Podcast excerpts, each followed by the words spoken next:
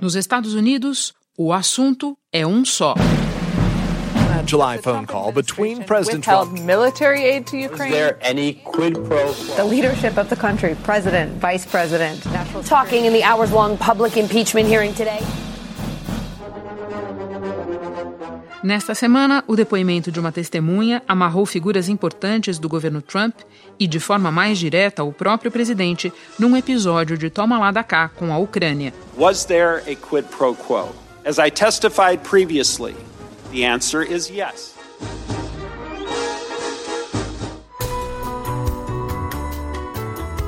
Da redação do G1, eu sou Renata Loprete e o assunto hoje é em que pé está o inquérito de impeachment contra Donald Trump.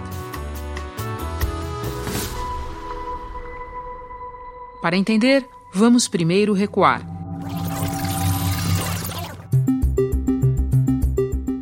Em setembro, veio à tona uma denúncia anônima sobre um telefonema entre Trump e o presidente da Ucrânia, Volodymyr Zelensky. Na ligação, ocorrida em julho, Trump teria pressionado Zelensky a investigar o filho do pré-candidato democrata, Joe Biden, e condicionado a ajuda militar à Ucrânia a essa investigação. Para os opositores, Trump cometeu abuso de poder ao tentar recrutar um governo estrangeiro para servir a seus próprios interesses na eleição de 2020. A presidente da Câmara dos Deputados, Nancy Pelosi, que é democrata, abriu um inquérito de impeachment contra ele. The actions of the Trump presidency revealed O processo de impeachment prosseguir, ele tem que ser aprovado por maioria simples na Câmara e depois por dois terços do Senado para que o presidente seja afastado do cargo. Tudo isso é precedido por uma longa investigação conduzida pelo Comitê de Inteligência da Câmara. A Casa Branca se recusou a cooperar. Enquanto isso, deputados convocaram diplomatas, embaixadores e assessores a testemunhar. Do you swear or affirm that the testimony you're about to give is the truth? I appear today to provide facts. I was the first person to come forward to testify. Thank you for inviting me to testify before you today. Hearing I have a today, short at opening the committee's request, to provide my perspective. Para nos ajudar a entender o que está em jogo nesse inquérito e as chances de Trump no impeachment e na reeleição, eu converso com o jornalista Caio Blinder, que vive há 30 anos nos Estados Unidos e é um dos apresentadores do Manhattan Connection. Imagina, Caio Blinder, se nós formos contar para os ouvintes do assunto há quanto tempo a gente se conhece. Eu ia fazer a brincadeira há séculos, mas é exagero. Há décadas que eu não falo com você. Sexta-feira, 22 de novembro. Caio, contando é, depoimentos a portas fechadas e audiências públicas, 15 pessoas no total já foram ouvidas no inquérito de impeachment de Donald Trump. Eu gostaria que você nos explicasse por que o depoimento do embaixador na União Europeia foi considerado o mais comprometedor até agora. Ele fez uma coisa que em inglês, é uma das expressões da semana, é jogar alguém debaixo do ônibus, ou seja, entregar alguém. E ele entregou o governo Trump inteiro.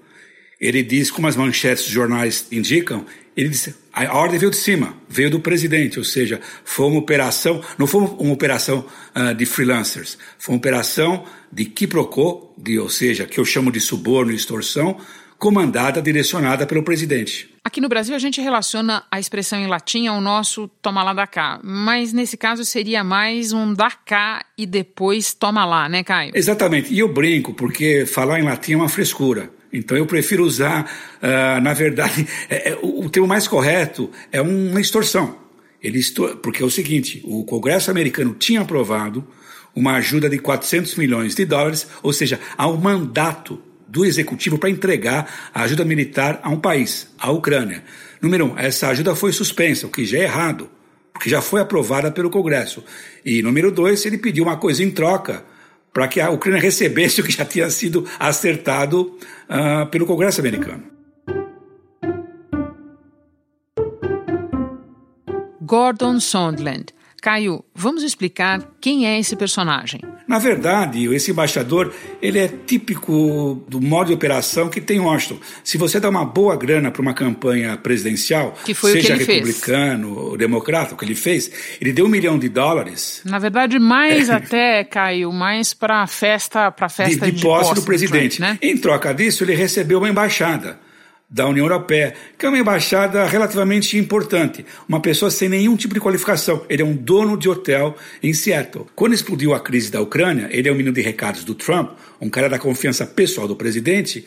O Trump atropelou a burocracia da diplomacia americana, que agora se rebelou, dizendo: olha, você e meu advogado pessoal, o Giuliani, ex-prefeito de Nova York, vocês vão fazer uma espécie de diplomacia paralela uma, um, um, processo de relações exteriores paralelos que eu quero realmente descobrir coisas sobre meu oponente político, sujeira na Ucrânia. Agora, é, essa característica do personagem ter sido alguém próximo do Trump é, na campanha enfraquece ou dá força ao depoimento dele, na tua avaliação? O problema americano é o seguinte: você tem uma eterna e exaustiva guerra de narrativas. Né? Então agora os republicanos estão dizendo, não, na verdade ele não incriminou o Trump.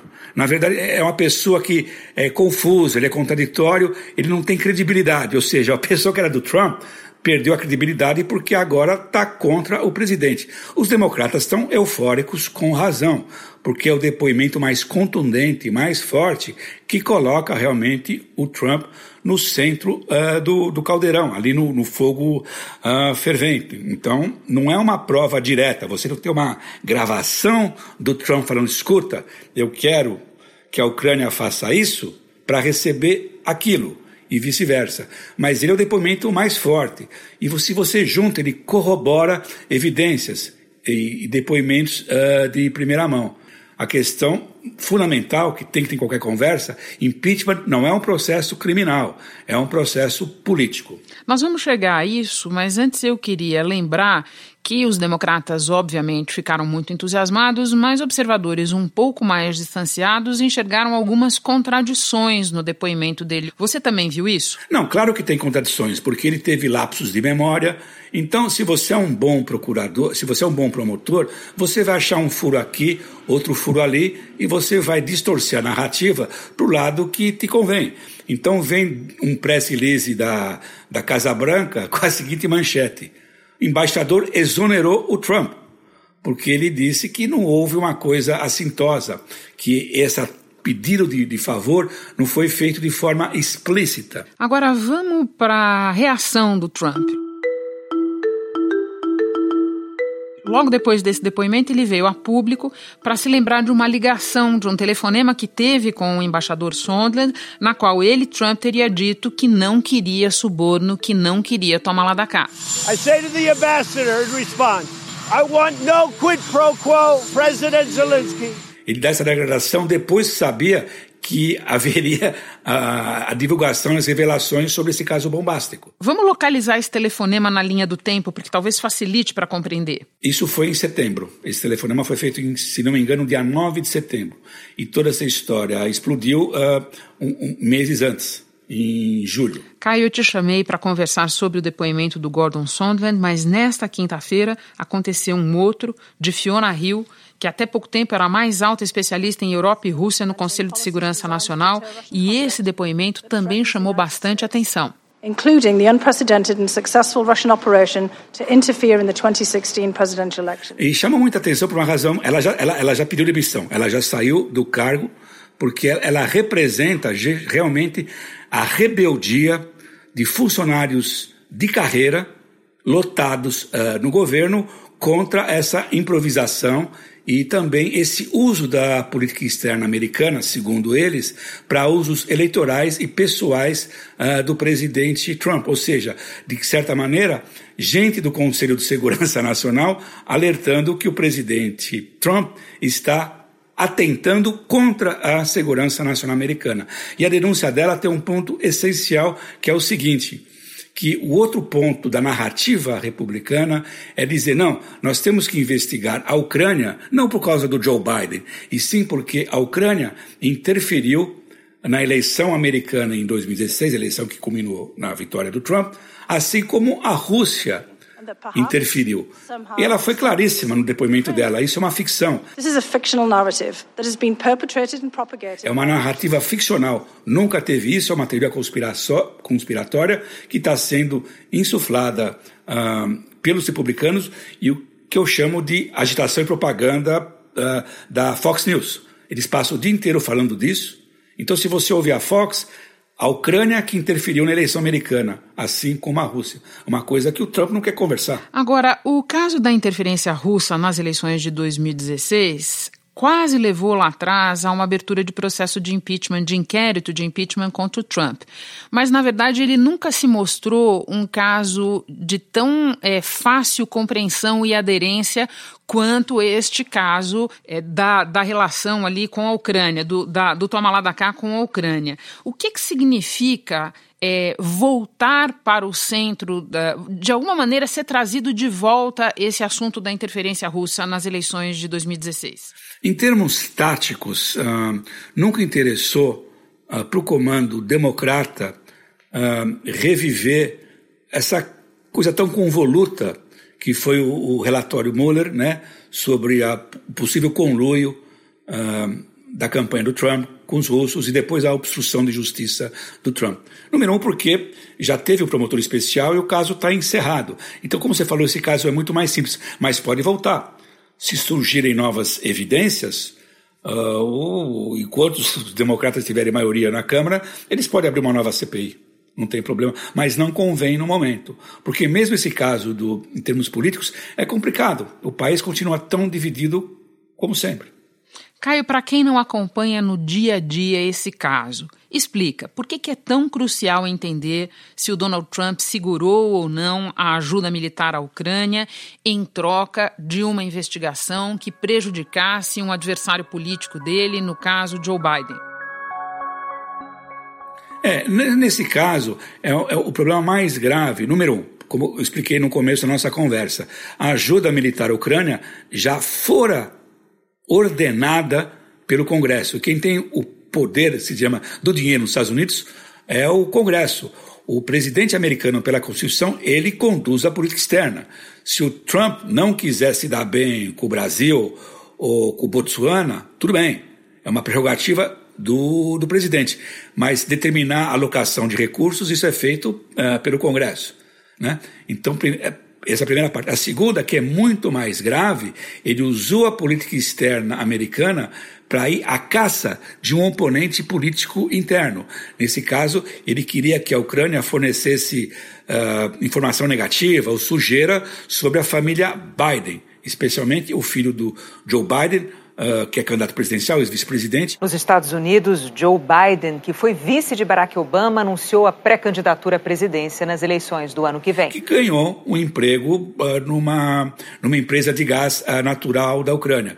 Foi uma péssima decisão do filho do Biden ter feito isso quando o pai era vice-presidente. Há um conflito de interesses, mas o caso mais grave segundo os democratas, e que cria toda essa polêmica, é que é um abuso de poder do presidente usar a estrutura uh, de poder americana, todos os seus mecanismos de aparato de poder, para ir à caça de um adversário uh, político interno. E se dizia, se você, por exemplo, quer investigar um cidadão americano uh, no exterior, você não pede isso para um outro governo. Você pede que o FBI faça isso, que o próprio Ministério da Justiça americano faça isso. Então, nesse caso, se configura, segundo os democratas, que vai ser um dos artigos do impeachment, do indiciamento, que é abuso de poder. Agora, até quando vai essa fase de audiências públicas? Faltam personagens relevantes para falar, Caio? Não, hoje é essa fase, esse desfile uh, de funcionários públicos, alguns inclusive fardados, né? Uh, como o Coronel Widman. Lembra pra gente quem é o Coronel Widman? O Coronel Widman foi um, um do, o primeiro que denunciou uh, essa conexão entre ajuda pública, né? Que veio a público, né? nos depoimentos fechados. Ele também integrava uh, o Conselho de ainda integra o Conselho de Segurança Nacional como especialista em Ucrânia. E os, demo, e os republicanos estão fazendo o possível para desacreditá-lo. Lembrando que, inclusive, ele nasceu na Ucrânia, chegou com três anos de idade nos Estados Unidos, serviu carreira militar, questionando, inclusive, se ele é um caso de dupla lealdade. Né? É, ou seja, ele é mais leal ao ucraniano do que aos Estados Unidos. A grande incógnita agora é realmente o Coringa nessa história, que era o ex-assessor de segurança nacional do Trump, John Bolton, que pediu demissão e brigou com o Trump. Nos Estados Unidos, o assessor do presidente Donald Trump para assuntos de segurança nacional deixou o cargo foi o terceiro nome a sair desse posto em quase três anos de governo. Ele ficou horrorizado com toda essa história, mas ele disse que não vai prestar um depoimento voluntário. Só se a justiça obrigá-lo a depor, é isso? Ah, exatamente. Ele não vai de forma voluntária, como todos esses uh, depoentes o fizeram de forma uh, uh, voluntária. Eles quiseram ir no Congresso prestar depoimento. Várias pessoas intimadas pela, pelo Comitê de Inteligência da Câmara se recusaram a ir. São as pessoas cruciais para você desvendar o mistério, a começar o chefe da Casa Civil do Trump. Todo o pessoal se recusa. Esse pessoal realmente se insurgiu. Você tem uma rebelião da burocracia de Estado, e que inclui o Departamento de Estado, a CIA e o Pentágono contra o próprio comandante em chefe das Forças Armadas. O que o, o, Trump chama pejorativamente de deep state, certo? Exatamente. Que Muito é o bem. sistema, né? O que seria em português o sistema. Bom, é, concluída então essa fase de audiências públicas, o que acontece agora? Aí começa aquela coisa que o Brasil entende para burro, né? Você tem que passar de comissão em comissão. A Nancy Pelosi, que é a presidente democrata da Câmara, ela encarregou o Comitê de Inteligência e o Adam Schiff, que é um íntimo aliado dela, a tocar essa primeira uh, fase, porque é um caso que envolve inteligência, segurança nacional. Mas depois, uh, isso vai passar para o Comitê uh, Judicial, que também vai examinar, e a partir daí os democratas devem enumerar os artigos de impeachment. E pelo calendário, que é um pouco flexível, talvez levar a votação na Câmara em meados de dezembro, por volta, antes do Natal antes de 15 de dezembro, provavelmente. Bom, a maior parte dos analistas segue, apesar das audiências todas e do que vem sendo revelado, com a avaliação de que a Câmara vai aprovar o impeachment e que o Senado que tem a atribuição de tomar essa decisão vai manter o presidente no cargo. Você considera que ambas as coisas são certeza? É uma situação tão dramática. Hoje, um dos principais uh, deputados ao lado do Trump uh, na Câmara disse: se tudo correr bem, nenhum, nenhum deputado republicano deve abandonar o presidente. Não haverá nenhuma deserção uh, na Câmara. Se não acontece nada na Câmara, muito pior no Senado de maioria republicana, na qual o número-chave é 20. Por que 20? 20 senadores republicanos devem se bandear com os democratas para conseguir o, o, número de dois terços, né? Para uh, ocorrer uh, o impeachment uh, do presidente. Eu acho praticamente impossível. Eu tenho uma, uma, brincadeira que eu faço muito no Manhattan Connection, que é a doutrina da Quinta Avenida. No começo eleitoral, o Trump disse o seguinte: Eu posso atirar em alguém na Quinta Avenida e eu não perco o voto. Isso mais ou menos está se provando agora no aspecto político do, do impeachment. Ele praticamente não perdeu apoio da sua base. Ele se tornou, um, na minha avaliação, um caudilho político e con consegue ter o controle uh, férreo do partido e de uma base que é muito fervorosa, algo como entre 35% e 40%. A impressão, às vezes, até que dá que o, o Trump provocou tudo isso para ter o impeachment, que interessava politicamente a ele, para dizer que é uma caça às bruxas, conspiração desse tal Deep State, que é o sistema, uh, contra ele, e tudo isso no meio uh, que começa a ficar cada vez mais intensa a corrida eleitoral. Em 75 dias teremos a primeira rodada de primárias uh, no estado de Iowa. Muitos analistas ponderam que esse processo todo pode acabar ajudando Trump na reeleição. Você concorda com isso? Uh, eu acho que não. Aí já é, uma, é um outro uh, processo. Por essa razão, a Nancy Pelosi quer liquidar a fatura, mesmo que ela perca ela e depois o comando no Senado, logo. Uh, e talvez interesse aos, aos republicanos postergar, deixar a história sangrar até o começo da, eh, da, da, da de primárias, que começa agora em fevereiro. A campanha eleitoral vai ser diferente, o país é tribal, sabe? Pode, evidentemente, acontecer uma surpresa, como aconteceu em 2016. As pesquisas hoje mostram que qualquer democrata do primeiro escalão ali dos pretendentes derrota o Trump. E não vamos esquecer o que você pode ter uma situação mais bizarra do que aconteceu em, em 2016. Essa é a grande ironia americana. A margem de vitória democrata no voto popular pode inclusive se ampliar em 2020 e mesmo assim o Trump vencer no colégio eleitoral, pela configuração do colégio eleitoral. O Trump faz a campanha nos locais certos, sabe? Em estados que vão lhe garantir os votos dos delegados no colégio eleitoral, que é o país mais interiorano, o país mais rural, o país mais conservador. Sobre a eleição, eu acredito realmente, como o país está muito dividido, muito tribal, e economia, embora não esteja numa situação muito negativa, ela é robusta, mas uh, não, não gera somente uma, uma felicidade nacional, eu ainda vejo, pela lógica política, e especialmente dependendo quem vai ser o escolhido uh, para ser candidato, que os democratas ganhem. A lógica democrata é correta. Melhor um, um, um candidato moderado. Essa é a terceira vez que Joe Biden tenta ser o candidato do Partido Democrata. Em 2008, ele acabou eleito vice-presidente de Barack Obama. O Joe Biden, no debate dos democratas na quarta-feira, falou: tá vendo? Todo esse escândalo impeachment, o medo que o Trump tem da minha candidatura. Ele fez questão de ir lá fazer extorsão na Ucrânia porque ele tem medo do que eu represento para ele. Esse é o grande trunfo do Joe Biden, que não é um bom candidato, ele é péssimo de debate, é uma pessoa enferrujada, velho de guerra, mas, no entanto, pela postura moderada, ele, apesar de tudo, das suas vulnerabilidades, ele segue ainda uh, na frente de quase todas as pesquisas nacionais para ser o candidato democrata. E que, no entanto, alguns analistas ponderam ou observam que eh, se comportou muito timidamente ao longo de todo esse caso da Ucrânia, né? Quer dizer, essa questão que você mesmo colocou, que foi no mínimo, no mínimo, um movimento muito infeliz ter o filho ali naquela situação e tudo mais. Eh, ele se recolheu muito e ele jamais se explicou aí por essa situação. Agora, Caio, para terminar, para nós aqui no Brasil, qual a importância de tudo isso? Eu acho que o Brasil é um país que luta por luta contra a corrupção, por transparência, por independência dos poderes, e você está vendo em curso o, a exuberância da democracia americana.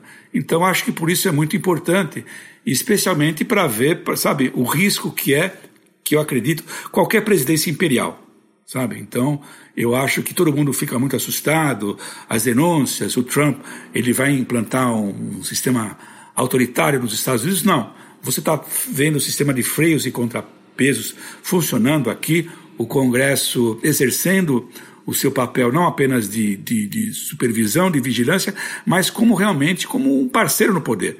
Esse você tem os três poderes no poder e você vê o sistema funcionando. Então você tem uma aula da mais importante democracia do mundo em curso. Caio, muito obrigada pela conversa, foi ótima. Bom trabalho para você aí. E grava tudo que eu falei para ver se eu não errei, para cobrar de mim quando tiver eleição americana. Daí você volta ao assunto. tá bom, combinado. Um abraço e obrigado por esse papo.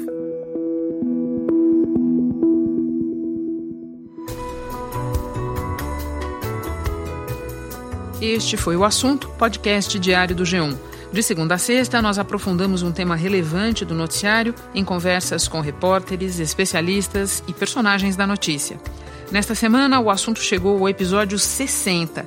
E se você ainda não segue a gente, faz isso agora para não perder nenhum programa novo.